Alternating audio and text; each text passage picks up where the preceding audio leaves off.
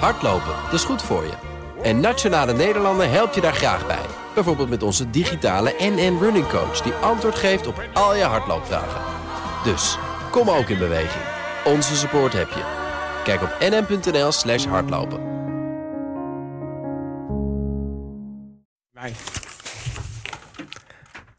Vier over half zes. En alleen dat goedemiddag. Goedemiddag.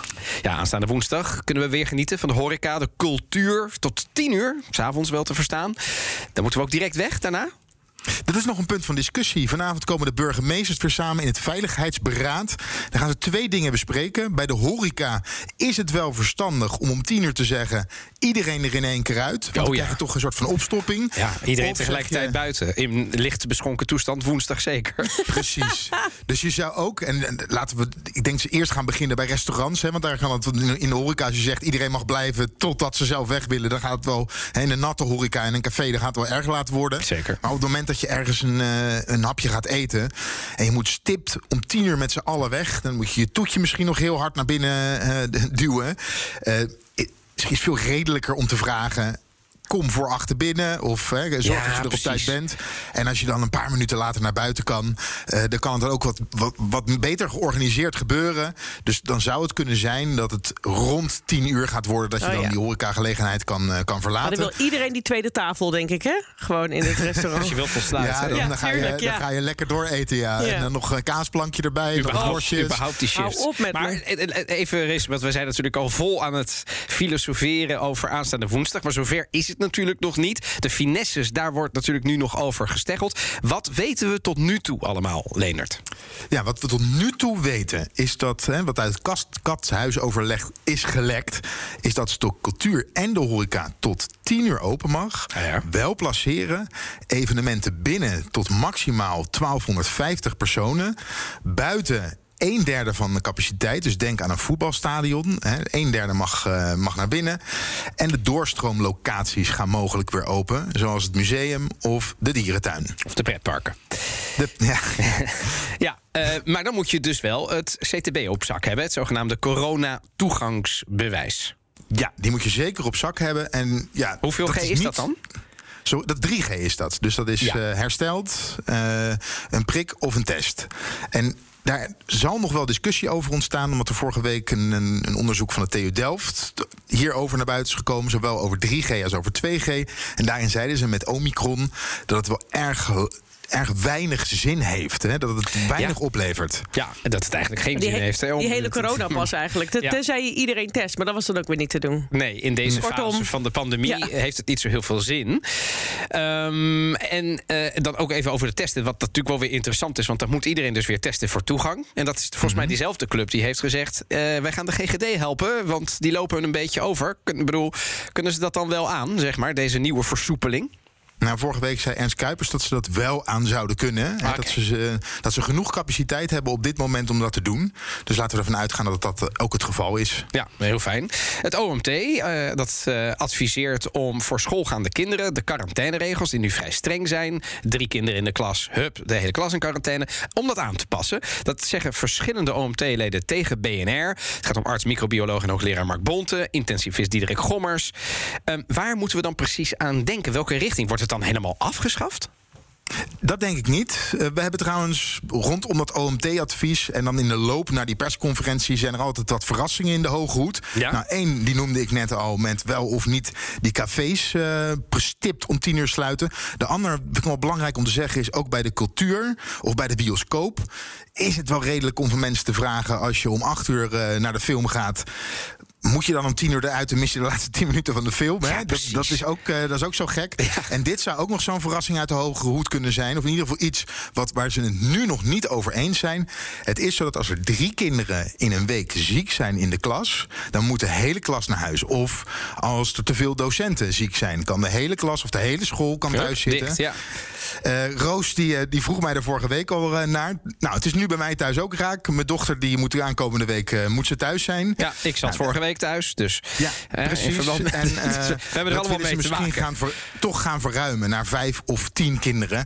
Dat als echt de hele klas ziek is, dan is het ook niet meer zo gek om iedereen thuis te hebben natuurlijk. Nee. Maar dat willen ze wel wat gaan verruimen. Want het wordt onwerkbaar wordt Ja. op dit moment. Ik vraag me sowieso af, Leonard, zijn niet al die kinderen inmiddels al besmet geweest? Ik bedoel, ze hebben zo vaak in quarantaine gezeten, die van mij, dat ik denk, nou, we, hebben, ze, al- we hebben ze allemaal aange- aangevinkt onder de tien. Ja, en je kan je natuurlijk ook afvragen als je kind het gehad heeft. Wat heeft op, stel dat ze twee, vorige week of twee weken geleden je kind heeft corona gehad. En de volgende in de klas krijgt het. Waarom moet jouw kind dan nog thuis zijn? Want de kans dat er dan nog een besmetting plaatsvindt is zo ontzettend klein. Maar dit is dus een van die puntjes waar we morgen nog duidelijkheid over gaan krijgen. Ja, nou is, nou is er vorige week natuurlijk een motie aangenomen. Ehm, er zou niet meer gelekt worden, Leendert. Nou, Ja. the proof of the pudding is in the eating. is niet gelukt. Ja, Roos vroeg dat vorige week aan mij. Gaat er niet meer gelekt worden? En ik zei heel optimistisch. Nou, er is een motie aangenomen. Dus laten we. Daar ga je, Ah, Leendert. ja. Ja. Ja, precies. Ik zei van, laten we van het beste uitgaan. Er wordt niet meer gelekt. Maar uiteraard, nog geen 36 uur later, zaterdagochtend, lagen de plannen, of in ieder geval de adviezen van het OMT, lagen alweer op straat. Ik heb vandaag toch even een rondje gemaakt. Eh Caroline van der Plas gesproken. eh Wiebren van Haga gesproken. eh Heijink van de SP gesproken. Wat vinden jullie hier nou van? Allemaal mensen die hun naam onder die motie hebben gezet. Die motie is trouwens unaniem door de Kamer aangenomen. En ze zeggen van ja, het is toch wel pijnlijk. Dat we vragen om, zo zeggen ze het niet echt, niet te lekker. Maar ze vragen eigenlijk, zouden jullie ons alsjeblieft als Kamer iets eerder willen informeren over het OMT-advies? Dan dat de pers geïnformeerd wordt. Nou, er zitten natuurlijk wel haken en ogen aan dit verhaal. Ten eerste, schriftelijk is het OMT-advies er nog niet. Dus alles wat gelekt is, is waarschijnlijk gelekt vanuit OMT-leden. Individuele Mondeling. leden. Ja. Ja. dus er is nu ook door eh, Lisa Westerveld van GroenLinks... wat eigenlijk altijd gebeurt nadat er gelekt is... is er een eh, e-mail spoedprocedure gestart... om zo snel mogelijk dat OMT-advies naar de Kamer te krijgen. Normaal gesproken wordt het alleen maar gesteund of ondertekend... door oppositiepartijen. Maar nu heeft ook de VVD, D66 en CDA... hebben hun naam daaronder gezet. En dat betekent wel dat er iets aan het veranderen is in de Kamer. Hè. De Kamer wil beter geïnformeerd worden. Ja. Dan ligt er nog een tweede motie. Die is van eh, Heijink van de SP. Die wordt, daar wordt morgen over gestemd. En daarin wordt eigenlijk opgeroepen om de volgorde van besluitvorming te gaan veranderen. Want we zien nu eerst een OMT-advies, katshuisoverleg, per, ehm, ministerraad, persconferentie. En daarna, als alles besloten is en ook al ingegaan is, gaat de Kamer pas debatteren. Die volgorde willen ze nu aanpassen. Dus als er een OMT-advies is, Kamer geïnformeerd, Kamerdebat, dan pas een besluit en dan pas gaan de maatregelen in. Want zoals eh, meerdere Kamerleden tegen me zeiden. De tijd dat er echt. De crisis is wel voorbij. Dus op een crisisachtige manier die besluiten nemen. Nee. Dat zou toch wel voorbij moeten zijn nu. Ja. Gaan we naar een ander onderwerp. Want minister Wopke Hoekstra, Buitenlandse Zaken... die komt over een half uur met een statement over de situatie in Oekraïne. Waar gaat dat over? Ja, Hoekstra spreekt eh, op dit moment in de Europese Raad met de ministers van Buitenlandse Zaken, de Euro, uit de EU. En we verwachten. Maar het is nog eventjes zonder voorbaat. Maar we verwachten dat het gaat over het ambassadepersoneel. De VS, Groot-Brittannië, Duitsland... die hebben het ambassadepersoneel al teruggeroepen. Of die gaan ze terugroepen. Ja. En de verwachting is nu dat Nederland... in ieder geval daar een statement over gaat maken. Of ze dan direct teruggeroepen worden, dat is dan nog de vraag. Maar er gaat iets gezegd worden over de Nederlanders... die op dit moment in Oekraïne zijn. Ja, nou dan, dan als, er, als je je ambassadepersoneel terugtrekt, dan is er meestal sprake van een zorgelijke situatie in het mogelijke conflict tussen Rusland en, oh, althans mogelijk, er is een conflict tussen Rusland, Rusland Ja, en Oekraïne. Ja. moeten alleen kijken hoe zich dat gaat vervolgen. Ehm, hoe groot zijn die zorgen eigenlijk in Den Haag? Ja, groot. Eh, twee punten. Eentje is natuurlijk zo hartstikke logisch. De, de, zorgen zijn er over wat gebeurt er aan de grens tussen Rusland en Oekraïne. En op welke manier gaat dit uitpakken? Dat is één van de zorgen die nu, eh, die nu leven. De tweede zijn mogelijke sancties.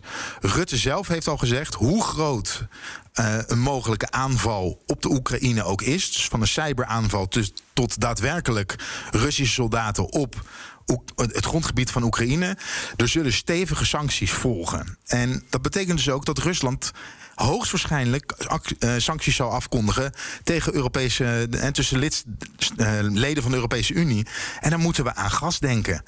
Ja. Dat, dat leeft breed in de Tweede Kamer. Zo ook bij eh, Don Seder van eh, ChristenUnie. We hebben Don nu ook eh, aan de lijn. Don, hoe zorgelijk goedendag. is de Goedendag, fijn dat je er bent. Hoe, hoe zorgelijk is die situatie nu aan de grens bij Oekraïne, eh, wat jou betreft? Nou, het is zeer zorgelijk. Zoals jullie net aangaven, er zijn een aantal fa familieleden van ambassadeleden van zowel de Verenigde Staten als het Ver Verenigd Koninkrijk als ook Duitsland heb ik vandaag, vandaag begrepen. Die wordt geadviseerd om weer terug te keren. De ambassades blijven wel open, maar er wordt afgeschaald. Dat geeft toch wel een teken dat de landen ook wel vrezen dat de escalaties mogelijk kunnen oplopen. Vorige week hebben wij een debat gehad in de Kamer om ook te vragen wat dan de rol en de positie is van Nederlanders in Oekraïne en het ambassadepersoneel. Vorige week was daar nog geen aanleiding, gaf de minister aan, om, uh, om mensen terug te um, roepen. Ik ben benieuwd wat vandaag het statement wordt. Juist omdat je ook ziet dat andere landen wel, be, wel uh, bewegingen maken. En ik denk dat het belangrijk is dat er in ieder geval een goede exit-strategie is, een goed plan. Hè, zodat we niet in een situatie verzeilen uh, zoals we eerder uh, vorig jaar ge, ge, gezien hebben rond Afghanistan. Maar dat als het nodig is, we kunnen afschalen. Uh, en vandaag zullen we horen of het ministerie denkt dat, dat, dat, daar, daar nu sprake van is. Ja, meneer Seder, kijk, de, de, de situatie in Afghanistan, hè, die chaos, die willen we natuurlijk niet. Dus dat, dat dit, hè, en dat u als volksvertegenwoordiger hier goed op zit, dat spreekt voor zich. Er ligt natuurlijk ook nog iets anders op de. Onze premier die heeft bij een aanval op de Oekraïne stevige sancties aangekondigd tegen Rusland. Wij weten natuurlijk dat we in Nederland, uh, zeker uh, na de situatie in Groningen, afhankelijk zijn over hè, van Rusland voor ons gas. Moeten wij ons zorgen maken over sancties van Rusland tegen ons dan? Nou ja, de reden waarom Rusland, denk ik, Europa ook onder druk kan zetten, is omdat we in zekere zin ook echt afhankelijk zijn van Russisch gas. Mm -hmm. Mochten er sancties komen waarin er geen gas meer geleverd wordt, dan moeten wij ons wel voor, voorbereiden dat onze eigen energievoorziening niet in gevaar komt. Ik heb daarom ook vorige week aangegeven, het is belangrijk om alternatieven nu te verkennen. Denk bijvoorbeeld aan Amerikaans vloei, vloeibaar gas, maar ook Israël of Cyprus, die hebben al aangegeven dat ze via Griekenland gas kunnen gaan um, leveren. Het is nu belangrijk om de alternatieven nu echt uit te gaan werken. Om, om te voorkomen dat sancties uiteindelijk ook de Nederlandse bevolking raken. Uh, want dat is het laatste wat je wil. Maar hoe verstandig is het dan dat Nederland zich met dit conflict bemoeit? Want de collega-Kamerlid uh, Wiebrand van Hagen sprak ik vandaag even. En die zei: Wij zijn gewoon een hele kleine speler. En misschien moeten we ons hier gewoon niet mee bemoeien. Nou ja, wat je in, door de hele discussie ook ziet, is dat er een poging uh, is om EU-landen of NAVO-landen uit elkaar te um, spelen. Je merkt dat er verdeeldheid is rond uh, sancties, wat je wel of niet zou moeten te doen. En ik denk dat je juist nu, juist daar waar daarop ingespeeld wordt, het het belangrijk is dat je als EU-landen gezamenlijk kan laten zien dat je ook daadkrachtig en eensgezind kan zijn.